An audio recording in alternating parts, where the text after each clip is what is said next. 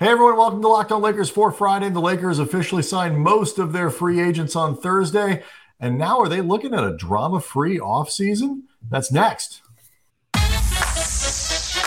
You are Locked On Lakers. Your daily Los Angeles Lakers podcast. Part of the Locked On Podcast Network. Your team every day.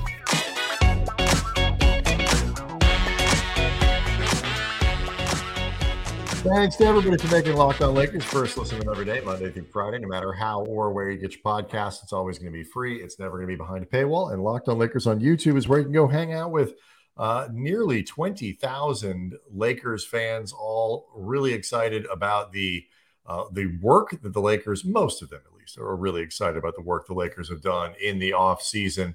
Um, Andy and um, most much of that work was made official on Thursday as the Lakers finally uh, got around to actually signing all the people that we were talking about and been talking about over the course of the of the of the uh, week, and uh, everybody except D'Angelo Russell, who is on vacation not some sort of weird conspiracy where he's like been left out and he's gonna be part of a shocking trade somewhere else or whatever. Nope, he's just on vacation.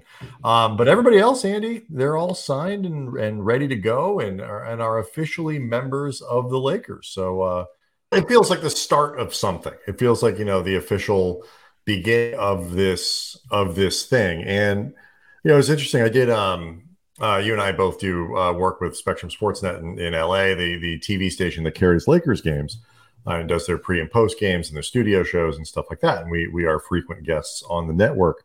Um, they asked a question that I guess could be looked at in a couple different ways. So I'll just ask it in both. They asked me like, who of these guys, who of these free agents that they signed on Thursday, and you can include Russell in there if you if you want, because uh, you know, eventually he is going to sign the deal, um, is the most important and you know the best one that they signed.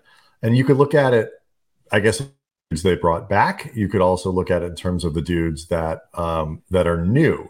When you look at the new guys, Andy, who do you see as like the, the best move that they made, the most important, um, like your your kind of your favorite now that, that that things have settled? I mean, the obvious answer, I think, to a lot of people would be on the surface, Gabe Vincent, just because he's the guy that got the most money. He has the longest commitment um, with the if not expectation, certainly the possibility in a lot of people's minds that D'Angelo Russell was brought in to eventually get traded. I think a lot of people already have Gabe Vincent earmarked as the eventual starting point guard of this team. And I get it. And I do think he's an important part of the new additions. But I would actually say Taurean Prince in his own right, because in terms of his actual skill set at the forward position, whether the three or four, maybe even a little bit of spot two minutes, that shooting and what I hope will be some good defensive uh, versatility. I think Taurean Prince actually provides more of what the Lakers are missing than Gabe Vincent, even if you think Gabe Vincent is a more accomplished player or, or a better player, if that's your opinion, than Prince. I think Prince actually may fill more immediate less fillable needs than Vincent does. Yeah, I agree. And I mean, I that was my answer right away was was Prince. And it's for you're talking about like he Vincent is a good sign. No problem with it. I like him. You know, he's a good player, you know, but he is essentially Dennis Schroeder. And, you know, so you don't get better necessarily. You don't change the dynamic of your team significantly by you know kind of replicating the player who was there last year. You know some people think vincent's a little better some people don't. I, I think they are pretty comparable. I mean you know, night to night they're going to be pretty comparable.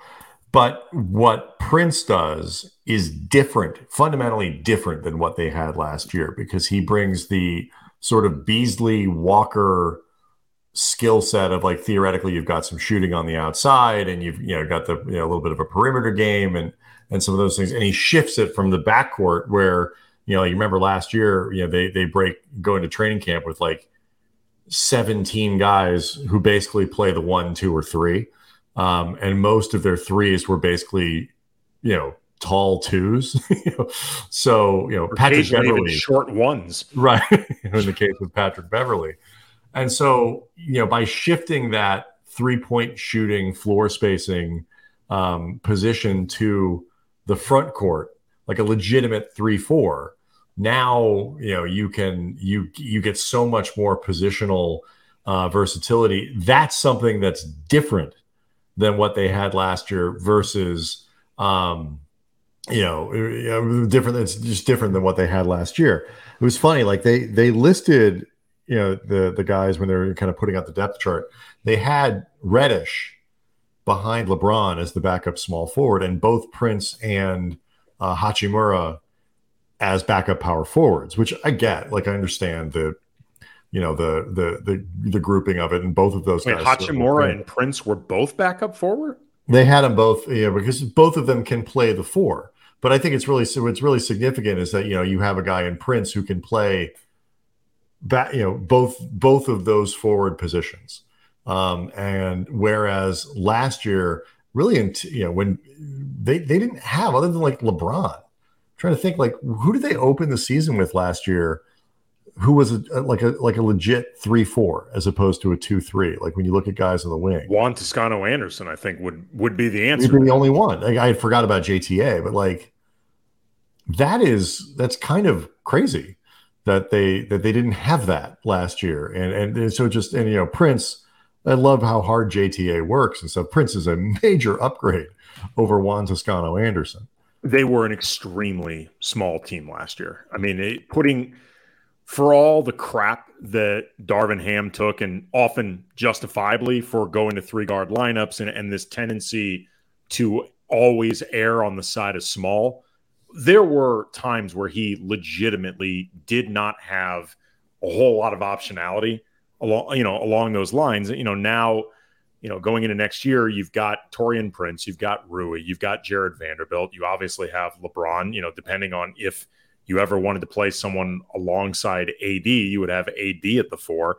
They just they just have a lot more balance size wise to this roster. I I think they have right. large and then you then you start to talk about large guards and you know certainly D'Lo, uh, and then if he is able to play, you know, uh, Hood Schifino is brings a lot of size um, to that position. As does um, Christie. Max, I was about to say, and then there's Max Christie. So it's like you have, you know, at six five, six six. So you're starting to add, if not bulk, like they are, they are not a bulky team in terms of like big centers and stuff like that, but they're a pretty long team now. And if, if you go back to that 2020 formula, length was a major part of, of of that team's success. Yeah, they're still missing some sizing, and we've talked a lot about it, and we'll continue to talk about it. They need to sign another playable five, but they are a much bigger team to open this season than they were opening last season, mm-hmm. and, and, I think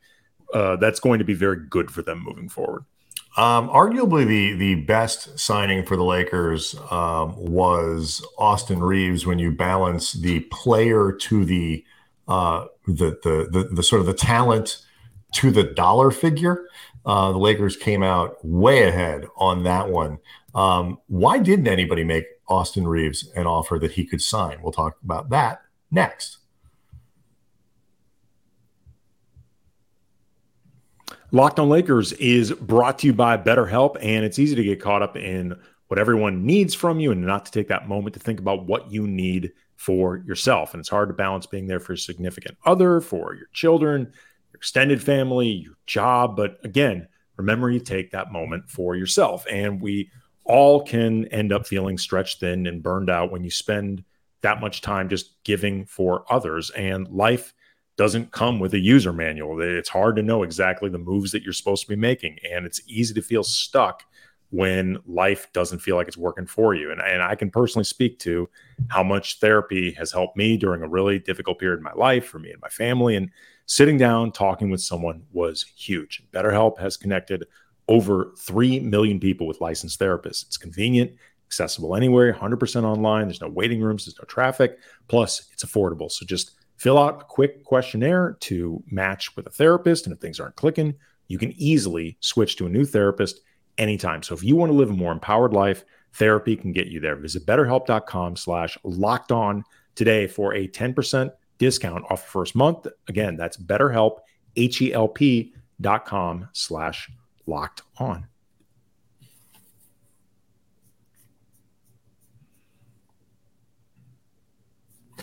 So uh, in nature, Andy, there's this thing, you know, like where animals develop like insects or you know develop that like the the, the brightly colored you know the skeletons and stuff. So like to tell other predators like don't eat me i'm poisonous.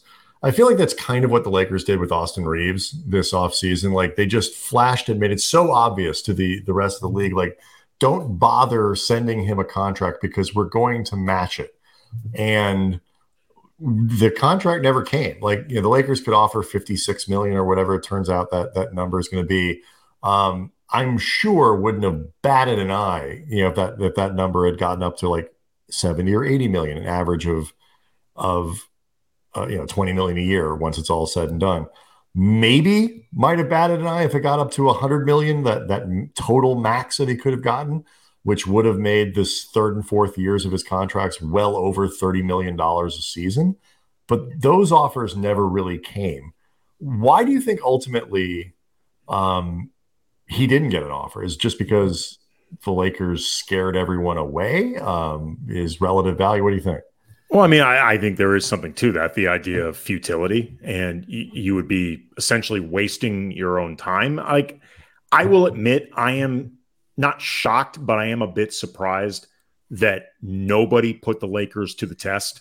You know, if maybe for a 10% chance that they actually blink and you get the player you want, but the 100% probability that if the Lakers call your bluff, you're actually messing with their books down the road and giving them much larger numbers for Austin Reaves's third and fourth season under, under that contract. It was interesting. I heard Zach Lowe say today on the Lowe Post podcast that – the Spurs had actually been debating an offer sheet for Reaves, but they never pulled the trigger. He said, quote, I think the Reaves deal has a chance to be one of the best contracts in the league from a team perspective. And the Lakers got very, very lucky that nobody paid them through the nose. I know San Antonio was going back and forth on it. And for whatever reason, they didn't do it.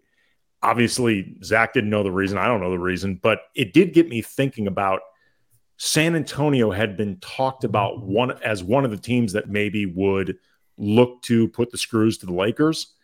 But then I started thinking about if it's not San Antonio, how many teams were actually equipped to do it in the first place?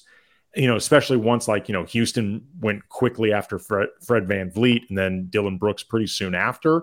The part maybe where I was surprised that I think I overestimated was how many teams would have actually been in a position to do this in the first place. I think that's maybe where I mostly read this wrong. Not even so much the idea that teams wouldn't want to try to test the Lakers again, if for no other reason than just mess with their future books, but just how many teams actually could have done it if they wanted to. Yeah, I think there's. I just I think ultimately, I I wonder if this is a, a place where you know, like San Antonio, for example if you if you give the first two years of Austin Reaves's deal, we're going to be are locked in. It's like 25 million, 26 million, whatever it is, which means the the last 75 million of his contract, you know, whatever that you know, give or take a couple million either way, come in the last two years. Yeah.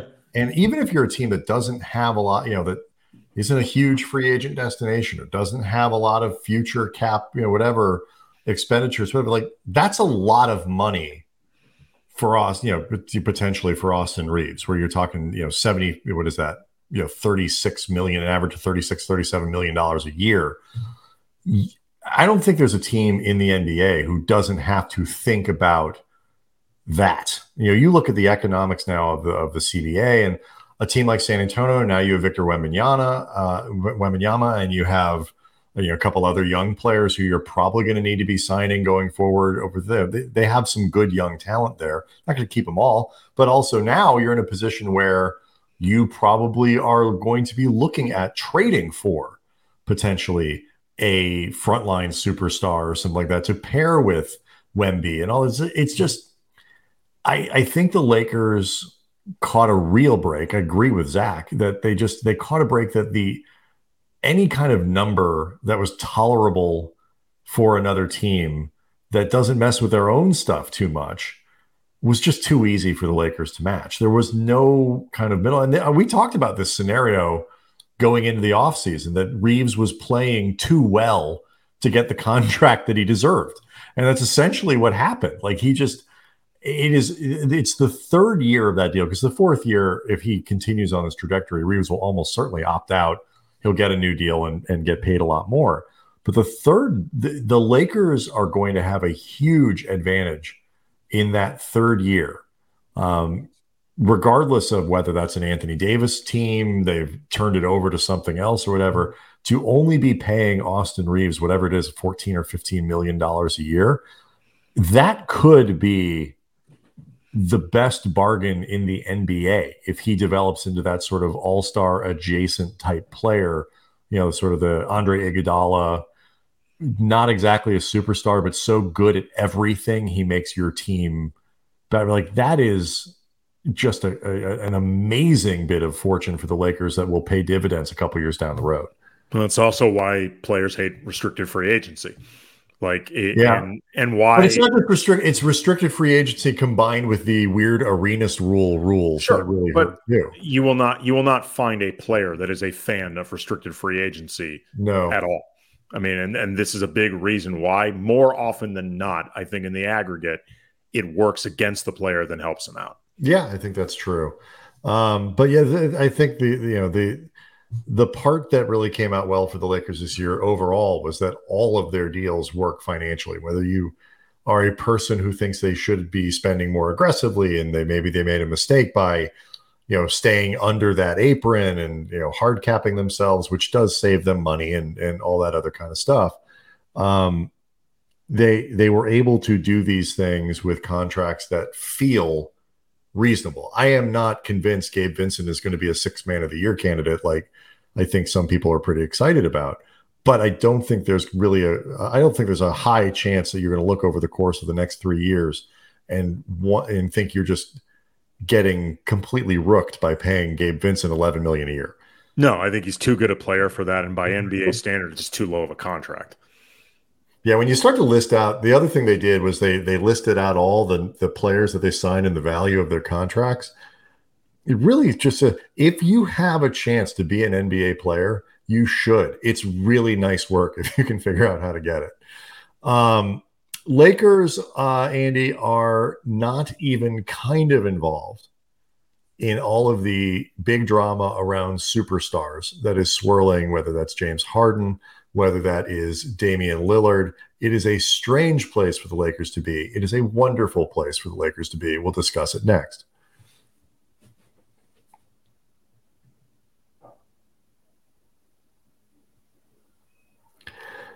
So once the Lakers kind of closed the door on the whole Kyrie thing, Andy, there was no avenue, no nothing. Like it, it, it's the first time I can remember that any superstar has ever been on the block where nobody even bothers trying to formulate a way to get that player to the Lakers, and that's what's happened with Damian Lillard and James Harden. It is a, a wonderful change, I think, um, from from my perspective.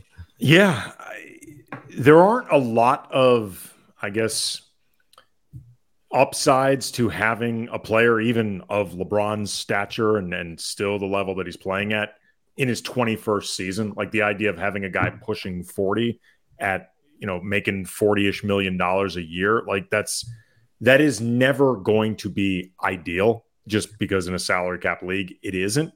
But the upside to where LeBron is in his career right now is that there's only so much pressure he can put on the team to get what he wants or he's going to bolt because how much longer are you planning to do this with LeBron anyway? Like, I'll be honest. I, you know, LeBron's got this season coming up, and then he's got a player option for 2024, 2025 if he if he chooses to exercise it. Unless it's at a super, super deep discount, I honestly don't want LeBron past that because it's just not practical to have LeBron at the salary that he could still command, even acknowledging what he can still do. Planning around that is not practical for a team. And I'm sure the Lakers have to be, with all respect towards LeBron and all acknowledgement of box office and the economics and putting asses in seats and all that stuff, there's only so much fear about him leaving. And like, as much as you want to keep LeBron happy, because there's no upside to having a guy of his stature miserable, there's a difference between needing him happy and needing him doing backflips. And, you know, it's not the same pressure as when LeBron was 32. And that's, and I'll, the reason I go into all this is that's where a lot of the drama comes from with superstars. It's the fear of exit. Very, it, I mean, I, I would say beyond next year, I, I wouldn't enter into a five year deal or four, but like, you know, you want to go year to year with LeBron. I'm, I'm, as long as he's playing well, I'm fine with it. But, um, but, it, but at what price though?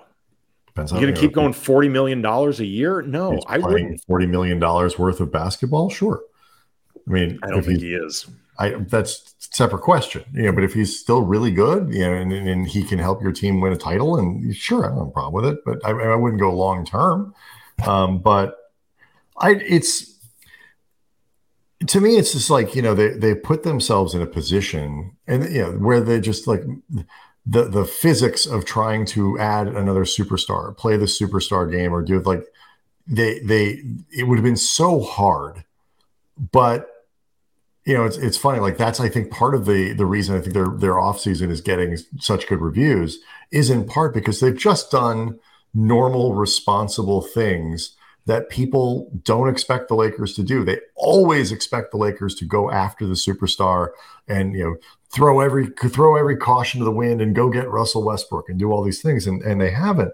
I mean, to your point about LeBron, like I guess if there was a fear that you know add Damian Lillard or I'm I'm going to leave, like maybe there's, but you know the the other advantage I guess is there's less fear in losing LeBron, but also you have a superstar in LeBron who is less maybe for those reasons less uh, prone to really be exerting that kind of leverage. I mean, I realized you know people looked at the retirement thing as as a potential leverage thing, and they look at everything he does as a leverage thing. But compared to what he used to do, but you know what, what though, he, Cleveland, what he did in Miami, and all these things, so like that that level of of laying pressure on a franchise, he's not doing that stuff anymore because it's just not nearly as credible. Because not only does he not want to go anywhere, his family doesn't want to go anywhere. Um, other teams aren't willing to move every mountain to to you know to acquire him you know you're not going to empty your your war chest of everything of every young player and every draftee to to go get lebron at this point like you know for one year two years? I don't know. So it's just like the, the, context is favoring the lakers to to not have any of this. And um i think you know the the reality of lebron and all that. And then it's just finally, it just seems like they've you know, they've got two superstars and they've got other young players and they're still spending a decent amount of money, but it just seems like they've finally turned a corner on that a little bit. You know, we will never know just how restrained the Lakers would have been if say they actually had the assets and or the space mm-hmm. to bring in Damian Lillard, to bring in Kyrie Irving, to bring in James Harden. You know, if if there were actual avenues for making that happen, would the organization have remained restrained? I don't know. I need a larger sample size. I'll be honest with you. Look, I'll say this: if if you have the material to at least consider a Damian Lillard trade, you should consider right. That, that, sure. But, All I'm that, saying, no, I understand is, what you're getting. I, you, yeah. it would have been interesting to see what they do. Yeah, I, that's part of the reason why. It's a big part of the reason why I think the Lakers have not been, certainly by Laker standards, linked to a lot of this. Is I think even the loosest of people, when it comes to ginning this stuff up, recognize there's simply no avenue for making it happen. Right. And, and to, to try for the Lakers to have tried to have cleared the decks to open 30 something million dollars in cap space or whatever it might have been. Sure. But for some of these guys, been, that's not enough. I'm. But, I'm uh, sure. But I'm saying, but even if you, even if somebody said, you know what, guys, if you get, if you get to 35 million with Kyrie, that's good enough for him. He'll do it for, he'll do a two and one for you. You know, that third year, whatever, like that'll be enough. Like we'll we'll get you Kyrie for 35 uh, plus a player option, you know, whatever. Um, the the consequences to that for roster building were so extreme. Um, but it just you know it, it we nobody until they didn't do it. I don't think most people, myself included, were like 100% ironclad sure that they weren't. I was pretty sure. I was, you know, I would have been pretty shocked if they if they had cleared the decks and all that stuff. But it would there was you know just that little piece of of of saying, well, until they don't do it, they could. Um, real quick before we go, like the Lillard thing, particularly. I mean, James Harden trading him is a it's a whole other. But the, the, the Lillard thing, though, talking about a guy who's still very well regarded, very well respected, um, and is now it's he's trying to force his way just to Miami and is you know kind of conjuring up uh, a lot of these discussions about like what players owe their stars. These are things that are certainly relevant to the Lakers. What teams um, owe the stars? Yeah, I'm sorry. What teams owe their stars, and you know, should the you know, Portland um, Uh, kind of acquiesce here and just t- send him to Miami for all of the work that he's done for Portland? It's an interesting dilemma where Lillard risks, at least in the short term, torching a lot of the goodwill that he's spent, you know more than a decade building in Portland. Yeah, I mean, it's a bad look if Portland traded Dame somewhere like very broadly speaking, the Hornets. Like they legitimately they are forever the example of the place that like the the the basketball hinterlands. Right. They legitimately owe Damian Lillard more than that. But at the same time, Dame messaging a bleep fit unless he's only traded to Miami, who, if nothing else, it is complicated for them to come up with a deal that Portland, I think, would legitimately consider good enough. That's a bad look for Dame. And and I think Dame, I think Portland should try to find a way to get him to Miami, if for no other reason than their own optics in this. But if they're having legitimate difficulty finding a deal that they think makes sense, and eventually Dame refuses to expand like a wish list to, I don't know, two teams. Like Portland has a right to prioritize themselves first. You know, I, I think if if they ultimately decide, say the best deal they get, I'm just throwing this out there, Philadelphia, and they can get Dame to a place where it is legitimately competitive, but it's not his first choice. I don't have a problem with him doing that. Mm-hmm. You know, especially if he's not willing to open up his own wish list wider. And I also I don't believe for a second that Dame will not show up to camp, whether it's in Portland or whether it's to some other team. because a no, a I think Dame is just one of those guys who's wired to play. I think he is, and I mean this is a compliment. He's too responsible. I think he's too professional not to do that. And I also think too he recognizes he's in his starting to enter his mid 30s. Is he really going to crap away one of his prime years and just sit it out? Like, I, I don't believe for a second that he would do that. And if he did that in Portland, to be perfectly honest, what difference does it make? Like they're already starting a rebuild anyway. They got yeah. the players to do it. it. Doesn't matter if he sits. It's it's just an it's an interesting dilemma where everybody kind of did the thing that that makes sense. It was smart for Portland to sign him to the the long term deal and try to you know because you don't you don't until Damian Lillard says he wants to leave. You do not do anything to push him out the door. No, nope. I, I, don't think. Um, nope. I, I, I, you know, some people view this stuff differently. You, you blow it up, start the rebuild. Rebuilding is awful and can take decades. you may never get back to where you were. And all um, things being equal, he wanted to stay. He wanted to stay. I don't mind. I, I understand. You know, Lillard you know, being on the fence and, you know, he takes the money and it's a year later and now he wants out. You know what? Damian Lillard, he has earned the money. It's fine. Uh, it's, it's just, it's, it's, this is one of those situations where when things go south, it is, it is impossible for everyone. The closest thing was when, I guess, was a Chris Paul getting out of Oklahoma City. Um, like, you know, wherever he just, he just kind of stayed quiet. Was it Oakland when, it, when he got traded New, out of New Orleans? I'm sorry, New Orleans Yeah, yeah, where he wanted out, but didn't really talk about it much. New Orleans. they found it right, and they found him a home um, that made sense. Um, but I don't know if he only had one team on his list. So um, curious to see how this turns out. I think it's going to take a while. I don't think Harden and uh, Lillard are going to be moving anytime soon. I think this is going to well, go much closer to the front. In part because their moves might be connected. So yeah, that's true. Um, so we'll see. Locked on Lakers on YouTube is where you can go to uh, hang out and uh, talk about the show and ask us questions. Um, we are moving into summer league. We'll get some more of that stuff for for next week, but really want to answer and take a lot of your questions now that free agency really has calmed down. Uh, Lakers, short of that 14 spot, are pretty well set in terms of their roster. So uh, we'll get into all that stuff next week. Everybody have a great weekend.